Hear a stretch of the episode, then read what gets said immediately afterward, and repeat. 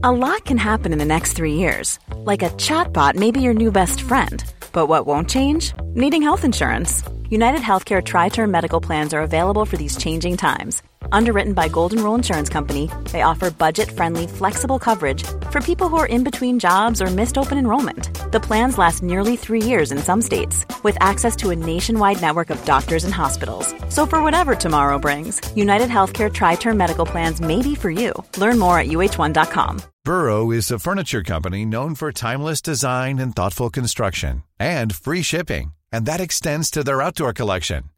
Their outdoor furniture is built to withstand the elements, featuring rust-proof stainless steel hardware, weather-ready teak, and quick-dry foam cushions. For Memorial Day, get 15% off your Burrow purchase at burrow.com slash ACAST and up to 25% off outdoor. That's up to 25% off outdoor furniture at burrow.com slash ACAST. Flicka från Backafall, Briggen tre bröder kryssar ikväll i Karibiska sjön. Medan en landvind från kusten i söder stryker som sunnan där hemma kring ön.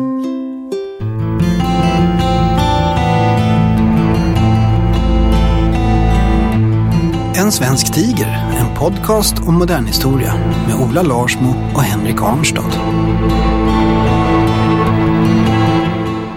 Välkommen till ett nytt avsnitt av En svensk tiger som idag kommer för första gången att ackompanjeras med musik bara så ni vet. Eh, jag sitter här i studion hos Beppo där det är fint som vanligt tillsammans med Henrik Arnstad. Hejsan Ola, hur mår du idag? Jo då, eh, här hoppar inga halta skomakare. Och själv? Jo, det är fantastiskt bra. Jag tycker vi har haft så fin eh, höst och så fin oktober med så hög och klar luft. Ja, det kanske har varit så i Stockholm. I Uppsala har det mest regnat tror jag. Snart får vi minnas i november, den ljuva september, den tid då äpplet faller moget. Men den ska jag inte spela idag när du ska spela någonting helt annat. Och jag tänkte faktiskt börja det här lite originella avsnittet med att fråga dig varför du är så fascinerad av det här med eh, sjömansvisor och musik från de sju haven som vi ska tala mycket om idag. Jo, det började när jag 2016 eh, gick maritimhistoriska kurser på universitetet eh, och och eh, så skulle man skriva examensarbete. Och då kom jag då på hur, hur mycket jag är fascinerad dels av Roslagen och Bohuslän som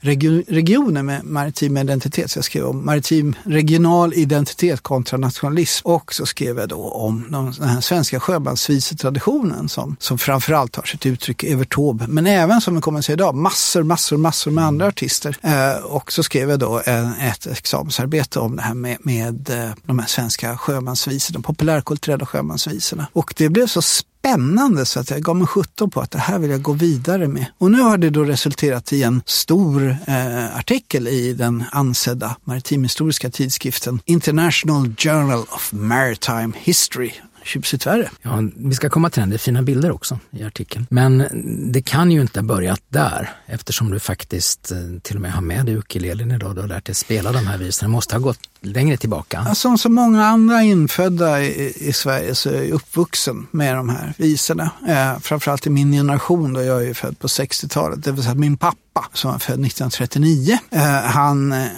han framförde de här visorna på alla möjliga konstiga sätt hemma hos mig och, vill, och han lyssnade på dem på grammofonskiva hela tiden. Så jag är uppvuxen med, mm. jag kan säga att jag är uppvuxen med två stycken svenska sångare. Dels då Evert Taube och dels Joe Hill. Men eh, Joe Hill får ju bli en annan gång. Sådär. Och, eh, pappa älskade de här visorna. Det var ju framförallt, alltså hans generation så var det då eh, artister som Olle Adolphson och Sven-Bertil Taube och, och Fred Åkerström och och i viss mån Cornelis Vreeswijk som sjöng de här visorna. Det var ju en sån här craze, det var ju så mode på 70-talet med de här trubadurvisorna. Liksom. Och pappa avgudade det här och eh, satt själv och plinkade på sin gitarr. Han kunde väl ungefär tre ackord på den.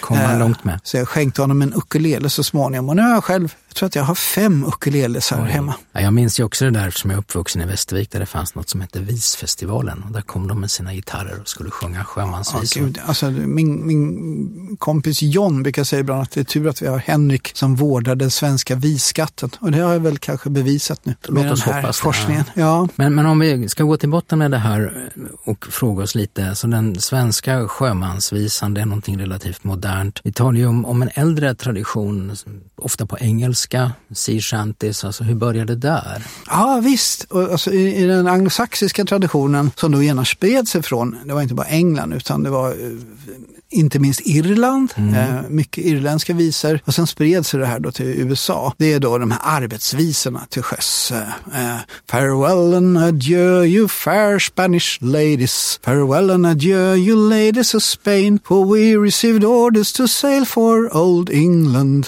Och och alltså, den mest kända är väl den här What shall we do drunken sailor? Liksom. Och det är då en folkvisetradition och folkvisor utmärks av att det är, som det låter då, folkliga visor. Det är alltså som traderas inom familjen eller om vissa, vissa sociala grupper och så vidare. Och det här var då sjömansvisor helt enkelt som sjöngs till sjöss för att underlätta arbetet till exempel. Och för att erbjuda eh, underhållning ombord. Det ska man inte då eh, underskatta. Mycket inom eh, engelska flottan eh, som då inte hade siktat sig vinga utan som eh, istället liksom for land och rike runt hela världen. Det var en globaliserad tradition. De här svenska visorna med Evert Taube då i spetsen, det är då någonting helt annat. Det är kapitalism, det är kommersialism, det är den framväxande moderna musikindustrin på 1900-talet. Så de har ju då väldigt lite anknytning till havets arbete så att säga. Men om, om vi stannar bara en liten stund i den äldre traditionen, vilken tid är det vi talar om? När är de här, när är höjdpunkten för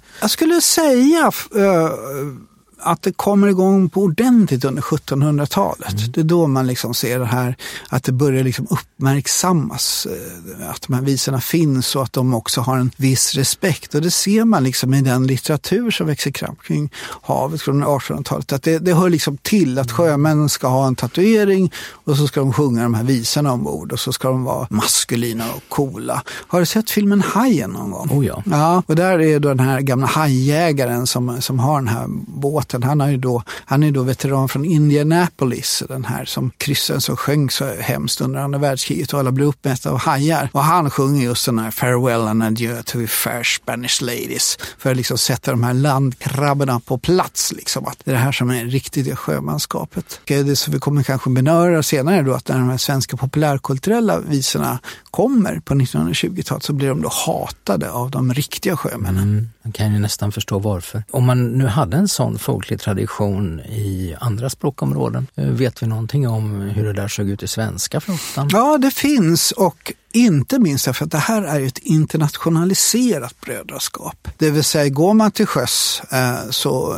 eh, tar det inte lång tid innan man liksom blir en del av, av den här internationella globaliserade yrkeskåren då, eh, sjömännen. För det var ju framförallt män vi pratar om. Det är väldigt kontroversiellt med kvinnor ombord. Det, det finns liksom ganska mycket litteratur om hur, liksom, hur, hur språket internationaliseras. Fördelen med Evert Taube är att han har ju varit sjöman själv en gång i tiden. Han sjunger ju också om det här. Jag har seglat med Yankees och britter och allt och med tyskar och med portugiser sjunger han. En annan en, en sak som jag märkte när jag pluggade maritim historia var också att alla aspekter av det här fenomenet, alltså just sjöfart, nästan alla kommenteras på ett eller annat sätt av Evert Taube, hans visor. Så han har ju koll. Ja, men om, alltså, finns det ingenting kvar av en, av en folklig sjömans Jo då, det finns. Det finns eh, till exempel böcker utgivna på eh, 1930-talet som dokumenterar de här visorna. Eh, visor ombord och, och så vidare. Och det här är ju någonting som sjöfolk är väldigt intresserade av att bevara. Det har liksom hög status att bevara de här visorna. Det finns många visor som, som man inte vet om ursprunget för. Man, man vet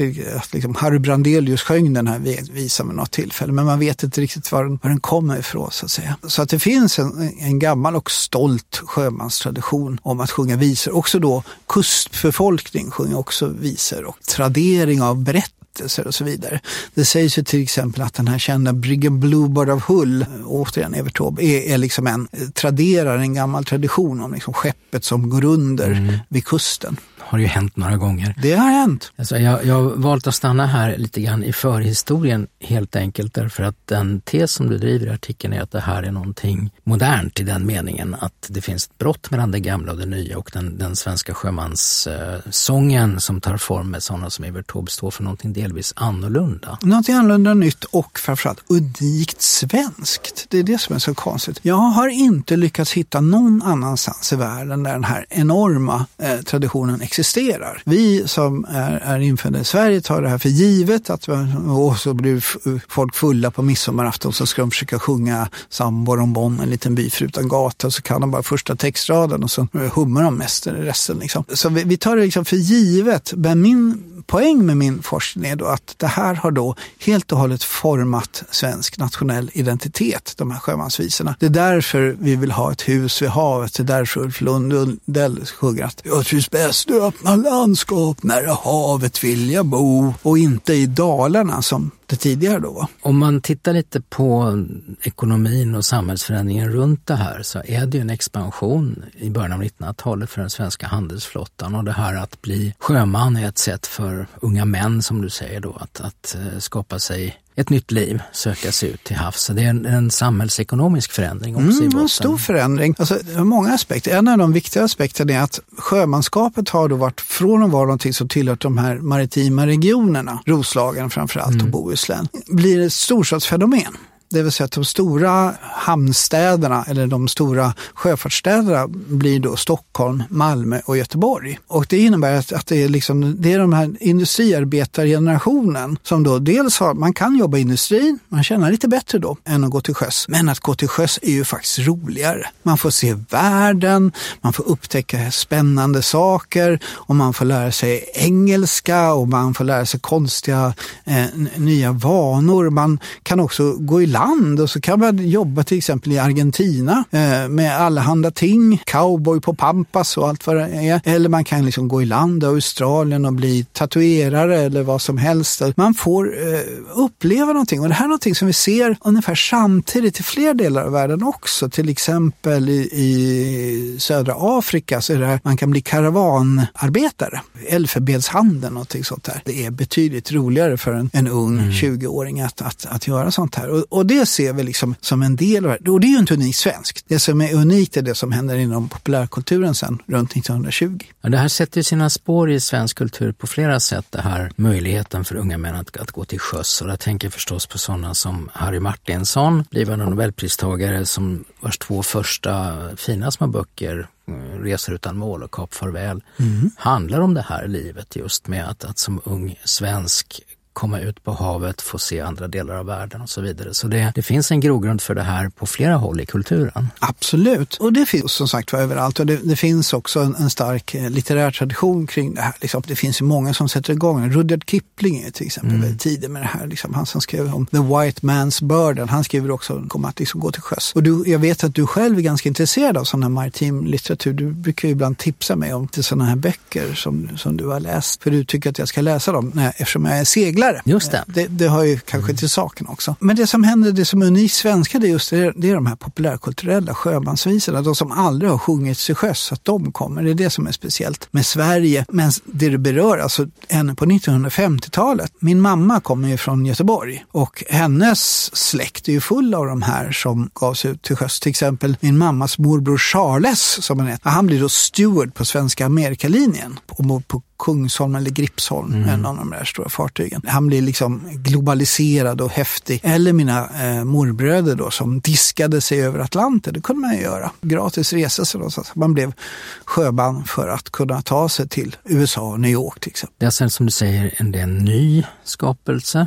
Det är någonting som har att göra med framväxten av en populär musikalisk genre. Men var ska vi börja någonstans? Var är Jag tycker vi börjar liksom i slutet av 10-talet, 1918-1919. Mm, efter första världskriget? Ja, alltså. Mm. precis efter första världskriget. För det har hänt väldigt mycket spännande saker. Då är det då en ung man som har varit sjöman och seglat till Australien bland annat, som då går in till tidningen Söndagsnisse med en dikt för det gjorde man på den tiden.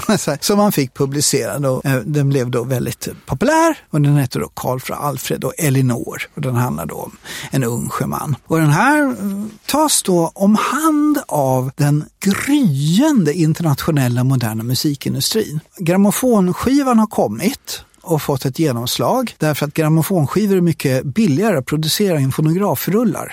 Man behöver content, man behöver någonting att publicera. Så då ber man revysångaren Ernst Rolf att sjunga in den här dikten eh, till musik på grammofon och det låter då så här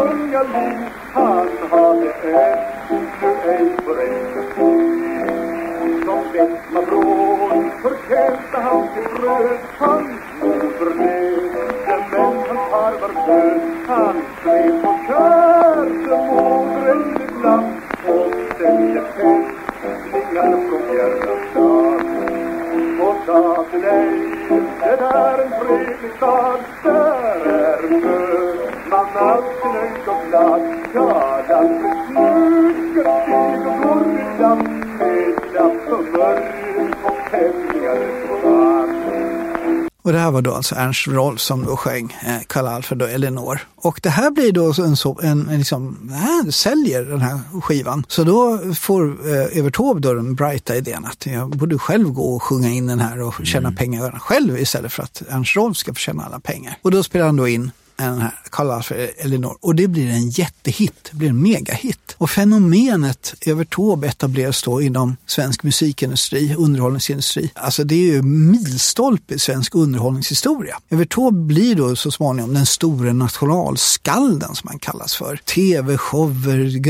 Evert Taube på Gröna Lund och filmer och böcker böcker och han skriver i tidningen Vi, han skriver artiklar överallt. Och, ja, Evert Taube överallt, i princip fram till sin död på 1970-talet. Det finns en annan teknisk eh, förändring som vi ska komma ihåg i sammanhanget. Det är alltså att man börjar med radiosändningar. Just det. Ja. Och han får vara i radio och då tänker då den internationella musikindustrin angående då eh, det ekonomiska området Sverige, alltså kommersialism, det här är kapitalism. Mm. Att wow, det här gick ju riktigt bra. Så i princip frågar de varenda artist som ser röken då, kan inte du också sjunga in en sjömansvisa? Och då finns det då artister som aldrig någonsin har varit till sjöss, men de blir ändå tillfrågade och så får de en nyskriven sjömansvisa. Och de som skriver de här sjömansvisorna som då inte är då Taube, de får liksom lära sig on the job sådär, liksom, mm. hur, hur, man skriver en, eh, en sjömansvisa. Och så blir de duktigare och duktigare duktigare. Så även ansedda poeter som Dan Andersson till exempel skriver då om eh, Ljungman Jansson.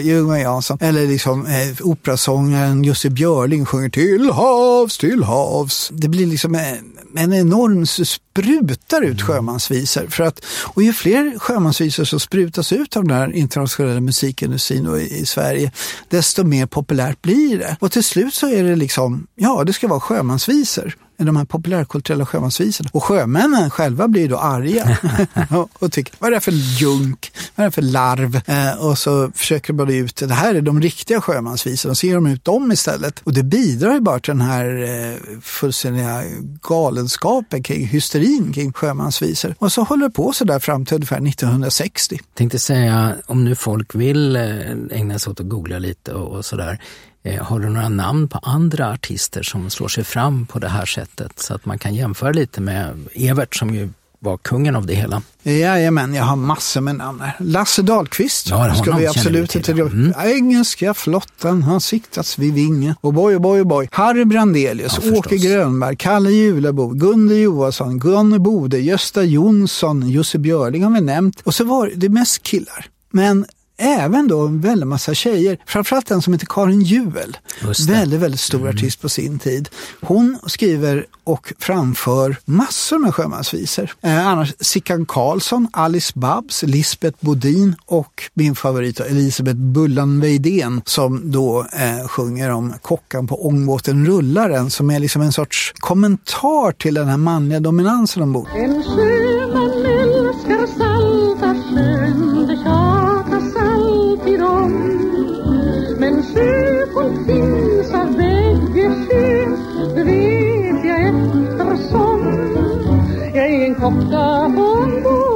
rullar en Så så smakar stadsdräng på sju, åtta. I varje stad och i varje hamn en karl viskar ut sitt namn, för män får jag aldrig tillräckligt av. Och så ska vi inte glömma till exempel Monica Zetterlund. Åh, ni fantastiska män som vet hur man angör en brygga. Men nu är vi framme i slutet av den här traditionen ändå va? Ja, och, och det här fortsätter än idag. Amanda Ginsburg, en av mina favoritartister, jazzsångerskan, hon sjunger då havsmelodi om att vara till sjöss. Men hundratals, jag skulle säga ett hundratal artister. Jag har ju undersökt 80 sånger mm. i min studie. De är ju väldigt lika allihopa, men eh, de är, visar en väldigt bredd i sin representation. Och sen ska man inte glömma att när själva sjömanskapet då går ner på 1950-talet mm. så kommer en lika stark tradition och det är det här med fritidsbåtslivet. Eh, skärgårdsön. Jag har ett eget blå Hawaii på vår egen skärgårdsö. Sjunger, sjunger då Alice Babs. Men alltså, du talar om en ganska lång period och du talar om sägs perioden från slutet av första världskriget och sen en bit in på 60-talet här som de här sångerna gör någon sorts segertåg. Men du sa också att det här var någonting som var lite speciellt svenskt. Ja, det är unikt svenskt. Alltså jag, jag har inte hittat någon likadan tradition.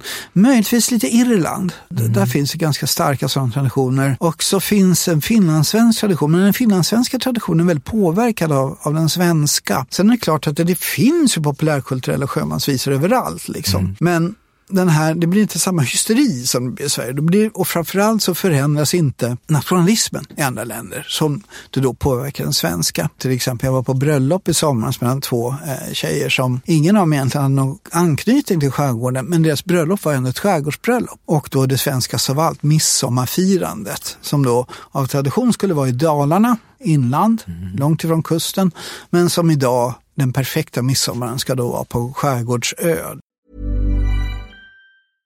Ryan Reynolds here from Mint Mobile. With the price of just about everything going up during inflation, we thought we'd bring our prices down. So to help us, we brought in a reverse auctioneer, which is apparently a thing. Mint Mobile unlimited premium wireless. Ready to get 30, 30, bit to get 30, bit to get 20, 20, 20, bit to get 20, 20, bit to get 15, 15, 15, 15 just 15 bucks a month. So, Give it a try at mintmobile.com/switch. slash $45 up front for 3 months plus taxes and fees. Promo for new customers for limited time. Unlimited more than 40 gigabytes per month slows. Full terms at mintmobile.com. Everyone knows therapy is great for solving problems, but getting therapy has its own problems too, like finding the right therapist, fitting into their schedule, and of course, the cost. Well, BetterHelp can solve those problems. It's totally online and built around your schedule. It's surprisingly affordable too. Connect with a credentialed therapist by phone, video, or online chat, all from the comfort of your home. Visit betterhelp.com to learn more and save 10% on your first month. That's BetterHelp, H E L P. Burrow is a furniture company known for timeless design and thoughtful construction and free shipping, and that extends to their outdoor collection. Their outdoor furniture is built to withstand the elements, featuring rust-proof stainless steel hardware, weather-ready teak, and quick-dry foam cushions. For Memorial Day, get 15% off your Burrow purchase at burrow.com slash ACAST and up to 25% off outdoor. That's up to 25% off outdoor furniture at burrow.com slash ACAST.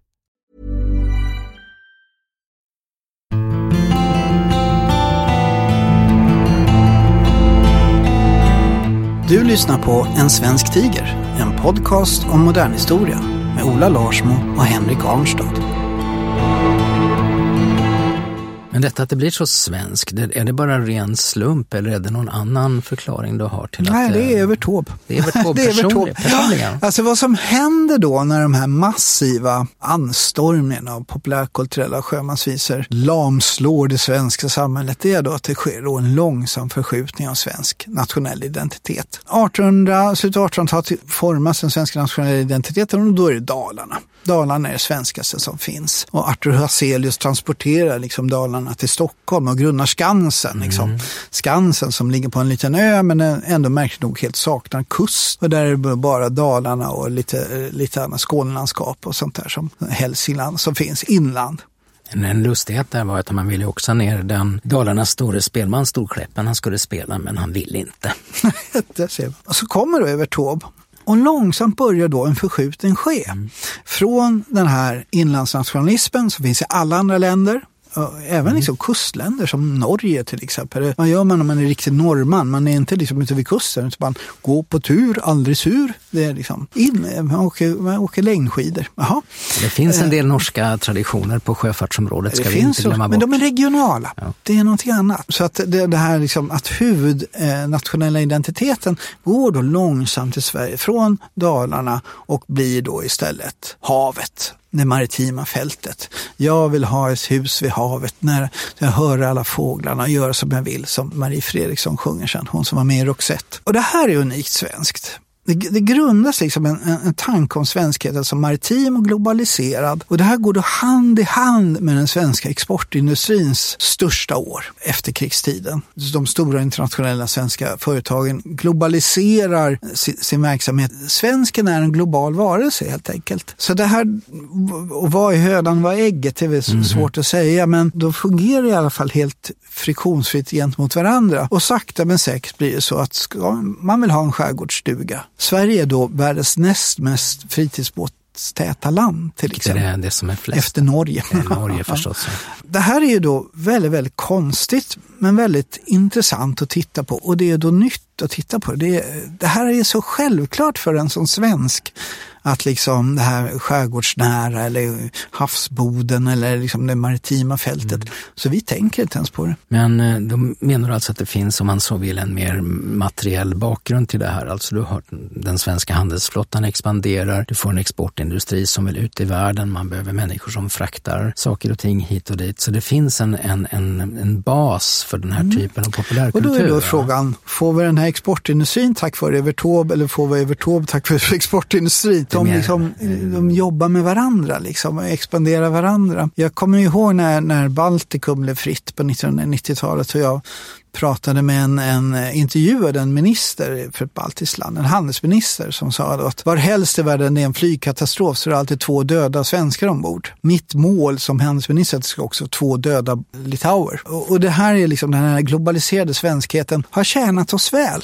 tror jag som land. Sen har ju då, eh, som jag konstaterar i min forskning om de här sjömansvisorna, här lite mörka bakgrunder också. Men i stort sett så tror jag att det här har varit väldigt bra för Sverige och jag misstänker faktiskt att det är på väg att dö ut. Men talar du då om, om eh, det kulturella uttrycket sjömansvisan eller talar om själva det ekonomiska nätverket? Nej, jag tror att det är den här nya svenskheten som kommer, den sverigedemokratiska svenskheten. Om den introverta, Okej. inåtblickande nationalismen som då gillar Dalarna mycket bättre än Bohuslän och Roslagen. Det är väl det som är min mörka misstanke i alla fall. Att det här är en positiv del av svensk nationalism som, som ledde till det här globaliserade mångkulturella landet som vi har bott i. Men som nu kanske är på väg att ersättas av en eh, mer inavlad nationalism. Alltså om man läser din, din text, din essä i den här tidskriften noga så ser man ju, det är lite dubbelt det här också. Va? Eh, det handlar om att svensken ska vara närvarande ute i världen. Det är naturligt för svenskar att, att befinna sig nästan var som helst på planeten och de klarar det ganska bra. Men det handlar också om den blick man har på resten av världen som inte alltid är så där uppbygglig. Va?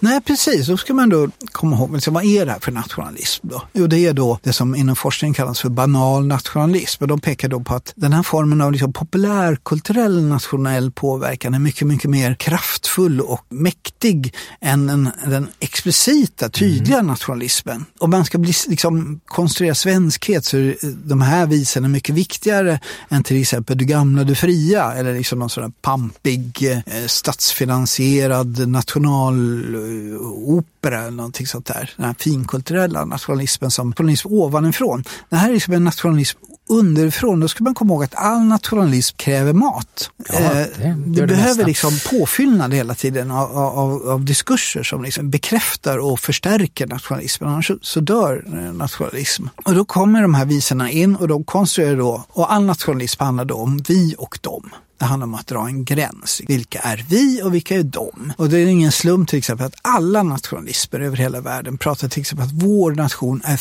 speciellt frihetsälskande. Finns i alla nationalismer. Liksom. Det är, vi älskar friheten mer än, och det är någonting som the land of the free and home of the brave som de amerikanerna säger. Liksom, freedom. Och det funkar väldigt bra i en maritim nationalism, eller hur? För att, att ge sig ut på haven. Det är ju då frihetslängtan. Liksom. Så, så där har vi liksom check, det är jättebra. Men då ska vi nog konstruera då skillnaden mellan svensken som är ute och far på haven och icke-svensken som då bor utomlands. Och då är det vissa saker som då särskiljer svensken. Ett, eh, frihetslängtan såklart. Två, eh, maskulinitet. Att fis, eh, käm, fi, käm, svensken är mycket mer maskulin och kraftfull. bara, det är bara svenska killar som ger sig ut i världen? Eller? Nej, det finns ju då lite tjejer här ombord, kockan på ångbåten rullar. Men i princip ja, det är liksom män som ger sig ut, sjömän. Och tre är då att svensken är då överlägset i sin vithet. Alla andra är liksom, antingen de svarta och då mm, antivita så att säga. Eller så kan de också vara liksom vita men inte lika vita som svensken. De här britter och yankees och belgare och portugiser och allt vad de stöter på. De är, de är nästan lika vita som svensken men inte lika fullt vita.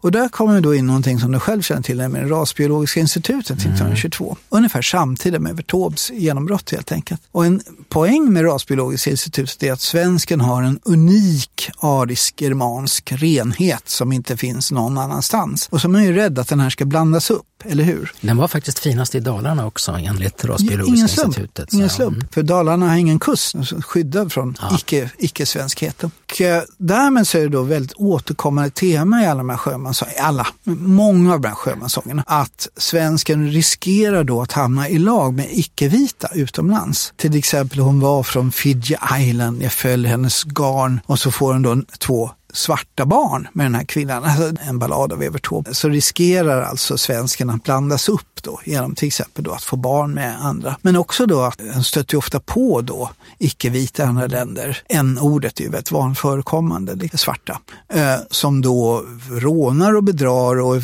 förför och är ja, otäck på alla möjliga sätt. Så då visar ju alltså de här visarna att gränsen är väldigt tydlig mellan den vite svensken, ultravite svensken och den icke-vite andre. Så det är en av de saker som man använder då för att understryka skillnaden mellan svenskhet och icke-svenskhet. Väldigt effektivt och smart men inte så smickrande alla gånger. Men Evert Taubes alter ego Fritiof blev ju i alla fall kär i Carmencita.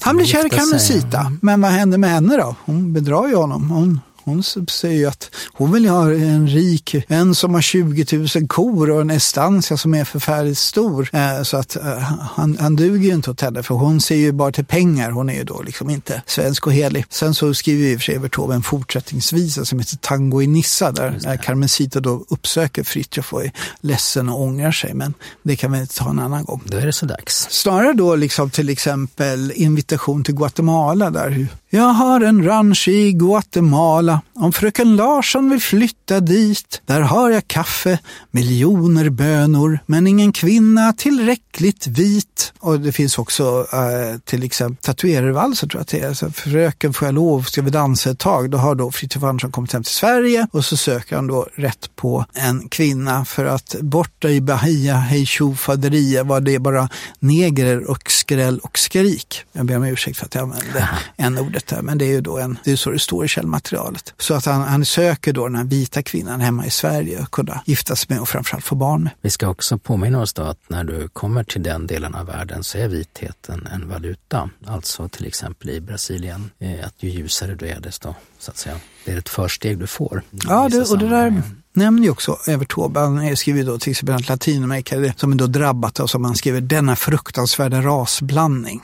Ja, man kan bidra med sin valuta, alltså vitheten. Men säger han då någonting om varför den är fruktansvärd? Alltså, finns det någon förklaring där? Man kan säga så här att Evert Taube, han var ju inte politiskt intresserad alls. Och läser man Evert Taube noga, vilket jag har gjort, och framförallt av hans skönlitteratur och hans fantastiska reseberättelser, hans otroliga reseberättelser, som jag hävdar är den bästa prosa som har skrivits för det svenska språket. Men hey, that's me. Där märker man att Evert Taube, han han är har du sett filmen Selig någon gång? Om Oh ja, Woody Allen? oh ja. ja, det handlar om en man som är så, han är så lättpåverkad så han blir direkt som Mm. den han träffar. Och så påverkas han liksom av det. Han förändras rent fysiskt till och med. Evert Taube var likadan. När Evert Taube träffar en kommunist, då blir han själv kommunist och är liksom brinnande marxist. Och när han träffar en rasbiolog, då blir han själv rasbiolog, väldigt engagerad. Och när han träffar en högerman blir han högerman. Han är liksom lätt förförd och lätt jätterörd. Så att jag ser liksom ingen ideologi i Evert Taube som sådan. Men däremot så är han ju då väldigt lättpåverkad av de här rasteorierna mm. som då finns hans samtid. Jag tycker själv illa om när man säger liksom att ja, men han var si och så, men så var man ju på den ja. tiden. För både du och jag vet ju att rasism till exempel var ifrågasatt under mellankrigstiden. Jo, men Evert kanske... Taube han, han, han lät sig påverkas av de här samtida tankarna. Då kan man ju då säga till hans fördel att han var inte ensam. Eh, man kan ju, om man ska vara väldigt, väldigt snäll, säga att han så att säga plockade upp de det språk som fanns där dit han kom. Det, det, finns andra artister som är värre kan man säga. Jo, det, ja. så är det Men det här är ju rätt intressant för om vi ska sammanfatta vad du säger nu så är det liksom att den här populärmusikaliska genren fick ett fantastiskt inflytande, alltså långt utanför musikerkretsar, så det påverkade egentligen hela den svenska självbilden. Mm. Och i detta så var det alltså väldigt, väldigt viktigt att man både var global men samtidigt lite sådär unikt vit. Är det rätt förstått? Ja, det är helt rätt. Och eh, vi ska också komma ihåg att det här som den här tidsperioden då, från 1920 till 1960 ungefär, liksom give or take, är ju också en, en tid då svensken häpnar över hur framgångsrik hen är. Sverige går då ganska snabbt från att vara liksom en av de fattigaste länderna på jorden, i Europa i alla fall, ett av de minst demokratiska länderna i Europa och så vidare. Vi har inte ens allmän lika rösträtt för då, 1921 egentligen. Till att då på bara några år bli, alltså under 1930-talet redan, de mest framgångsrika länderna på jorden. Och man kan väl då tänka sig att svensken berusas av det här ganska mycket och liksom wow, kolla här vad bra det går för oss. Och efter 1945 när då Europas industri ligger i ruiner så reser sig den svenska väldigt fort och ur, ur detta eftersom man inte drabbas av kriget och så blir liksom den här enorma framgångsvågen som dessutom då är parat med välfärdsstaten som är då väldigt internationellt ryktbar. Vi har haft ett avsnitt om, Ernst Wigforss mm. som jag har skrivit om, eh, finansministern som låg bakom många av de här tankarna. Och då funkar ju också det här väldigt, väldigt bra, eller hur? De här visorna om hur svensken ger sig ut till havs och är helt överlägsen allt och alla. Det finns en väldigt intressant motsättning ändå i, i den svenskhetsbilden som du målar upp, där man då är just, det är bra att ge sig ut i världen. Det är bra att, att vara överallt och vara svensk. Men samtidigt så är det något hotfullt i detta, alltså att man i varje fall måste vårda sig om de här speciellt svenska egenskaperna. Mm. Är inte mm. det paradoxalt? Vi kommer in på en annan dimension av sjömansvisan, ett återkommande tema och det är hemlängtan. Man, eh, sjömansjul på Hawaii till exempel, som eh, jag en ensam sjöman är som långt från svenska kustens skär ska jag fira julen här och på Hawaii. Här finns ingen smyckad grav, ingen snö på juledag och i solsken ligger båten här vid kaj. Det är julkväll här ombord. Men jag längtar hem till nord.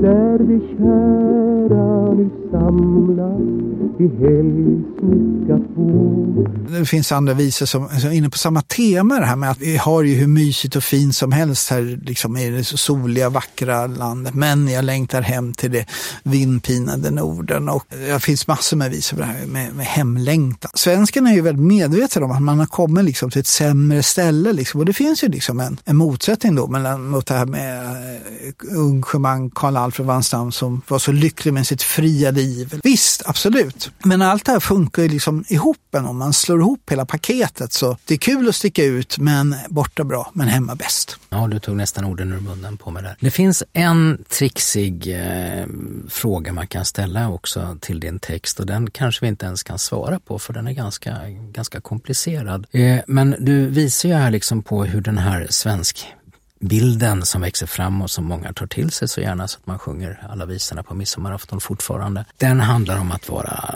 lite bättre, den handlar om att vara lite vitare. Och samtidigt är ungefär samma period som Sverige ändå, som du själv brukar säga, utvecklas till ett land där rasism är någonting fult. Och eh, vi måste väl ändå säga, utan att dunka oss själva på ryggen för mycket, att, att eh, antirasismen fick ett väldigt stort genomslag i Sverige, inte minst på, på 60-talet. Så hur hänger det här ihop? Om vi dels har en konstruerad självbild som handlar om att vi är lite vitare och samtidigt så innebär moderniseringen att vi börjar ta avstånd från eh, idén om hudfärgens betydelse. Vi har ju tittat till exempel på hur Sverige under den sena efterkrigstiden kan man väl kalla det då för liksom 60-talet, 70-talet. Man tar ställning för Martin Luther King, Till exempel. medborgarrättsrörelsen i USA. Anti-apartheidrörelsen. Men man formulerar också liksom att det är tur att vi inte har så många främmande element i Sverige för att då hade vi själva fått ett rasproblem. 1970-tal, 1980-tal, man tar avstånd från apartheid i Sydafrika och så vidare. De svarta svenskar som liksom levde och verkade i Sverige då. Jag såg till exempel på T- SVT så hade precis nu en dokumentär om Camilla Henemark. Heter hon. hon som sjöng Hour of Lovers. Och hon liksom berättade att liksom, nej, jag utsattes inte för rasism för alla tyckte det var så roligt att se mig att, att jag var svart och de tog på mitt hår för det var krulligt och liksom, spännande. Att var, man var liksom ett exotiskt element i folkhemmet. Nu var det ju liksom inte så fruktansvärt ovanligt med, med svarta människor i Sverige ändå på 1970-talet. Det här n-ordet, det var ju ganska nyligen ändå som, som det togs bort ur choklad, och blev chokladboll istället till exempel.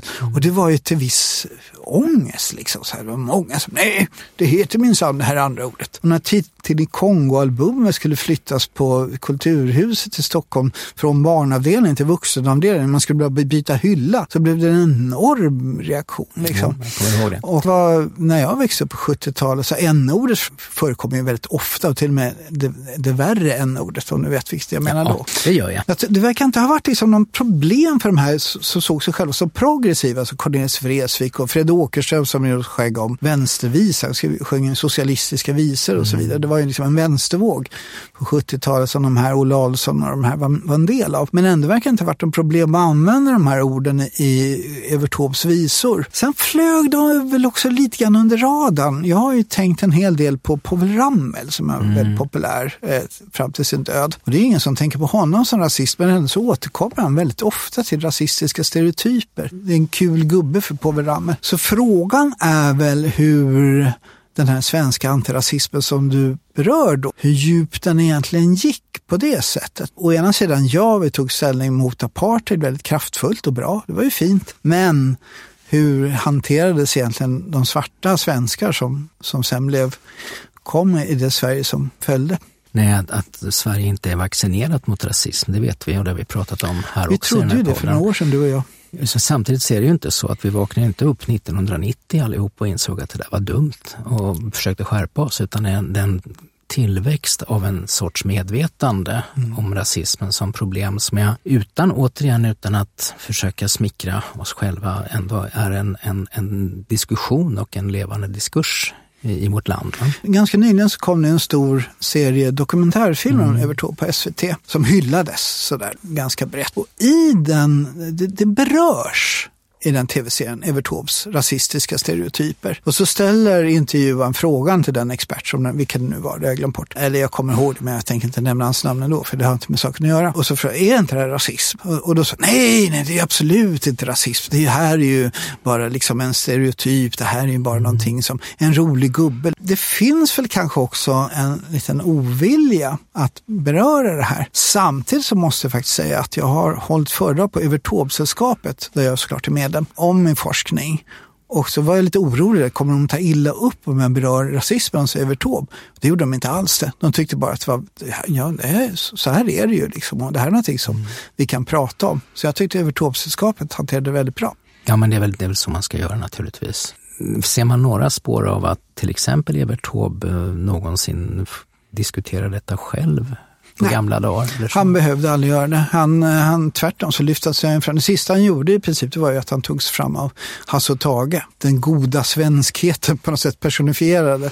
Och så gjorde han då Äppelkriget, den här fantastiska sången om eh, äng, ängla, änglamark. Änglamark, ja. Kalla den änglamarken eller himlajorden om ni vill. Så att nej, det slapp han. Eh, han dansade ut ur livet med sin, i sin linnenkostym. Och, eh, jag kommer ihåg när han dog, det var ju landssorg, verkligen. Det gör jag också. Men du gillar inte Evert Taube? Det har inte fastnat, det har inte funnits samma tradition. Min pappa hade ingen ukulele kan jag säga, utan den, det blev inte en tradition i min del av släkten om man säger så. Vi kanske göra ett avsnitt om Joe Hill någon gång. Vi får återkomma till honom. Men om vi ska sammanfatta det här nu, så vad du säger är att det konstrueras med hjälp av den här populärkulturella genren en speciell bild av oss själva. Och Dels innehåller den saker som vi kanske bör diskutera som vi har gjort här idag, men du tycker också att det är lite sorgligt ifall den klingar av?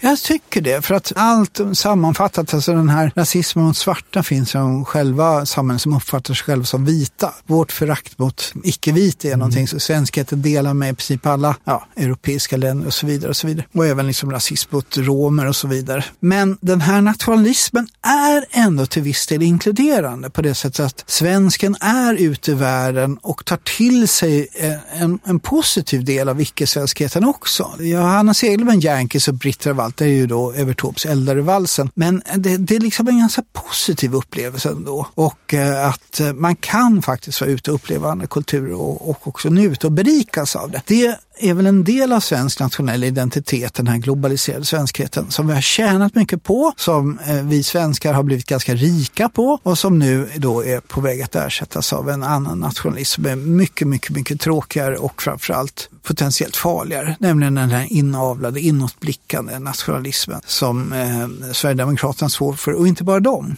Utan det finns ett annat parti som inte är då fascistiskt som pratar om hjärtlandet. Oh, tack, liksom. Och vad är liksom det, the heartland? Det är det här inavlade, inåtblickade, icke-kontakt med omvärlden som liksom ska sluta sig självt. Inget ont om Dalarna, jag tycker att Borlänge till exempel är en av de finaste städer som finns i Sverige. Men den nationalism som den här fiktiva bilden av Dalarna representerar, nämligen inlandets avskildhet från omvärlden, det är oss inte till godo på no Jag kan inte se något positivt med det. Utan jag tycker bara att, eh, nej, in med lite mer Evert Taube då i så fall. Och varför inte Lasse Dahlqvist? Och då vill jag lägga till lite mer Harry Martinsson som ju också är egentligen någonstans en del av det här kulturella uttrycket, i varje fall i början av sitt skrivande, när han i sina två fina tidiga sjömansböcker myntar begreppet världsnomaden. Helt underbart. Man får göra lite reklam. 11 december nu i år, 2023, så kommer vi ha ett seminarium på Södertörns högskola om eh, maritim svenskhet och då kommer vi ha ett föredrag om just Harry Martinsson och havet. Det tycker jag låter jättespännande. Avslutningsvis Henrik, om jag nu ska be dig plocka en Evert Taube-sång som du tycker vi ska lyssna på, vilken är det? Oj,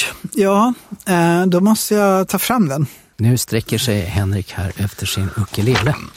Nu ska vi se, den är, den är inte helt lätt. Här kommer den. Så skimrande var aldrig havet och stranden aldrig så befriande. När dina lockar dolde mig för världen medan du dränkte alla mina sorger, älskling i din första kyss.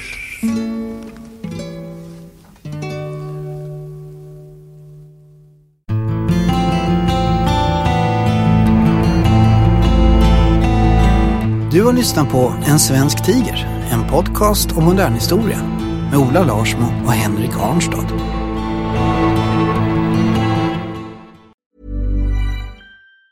Planning for your next trip? Elevate your travel style with Quince. Quince has all the jet-setting essentials you'll want for your next getaway, like European linen, premium luggage options, buttery soft Italian leather bags, and so much more. And it's all priced at 50 to 80% less than similar brands. Plus, Quince only works with factories that use safe and ethical manufacturing practices. Pack your bags with high-quality essentials you'll be wearing for vacations to come with Quince. Go to quince.com slash trip for free shipping and 365-day returns.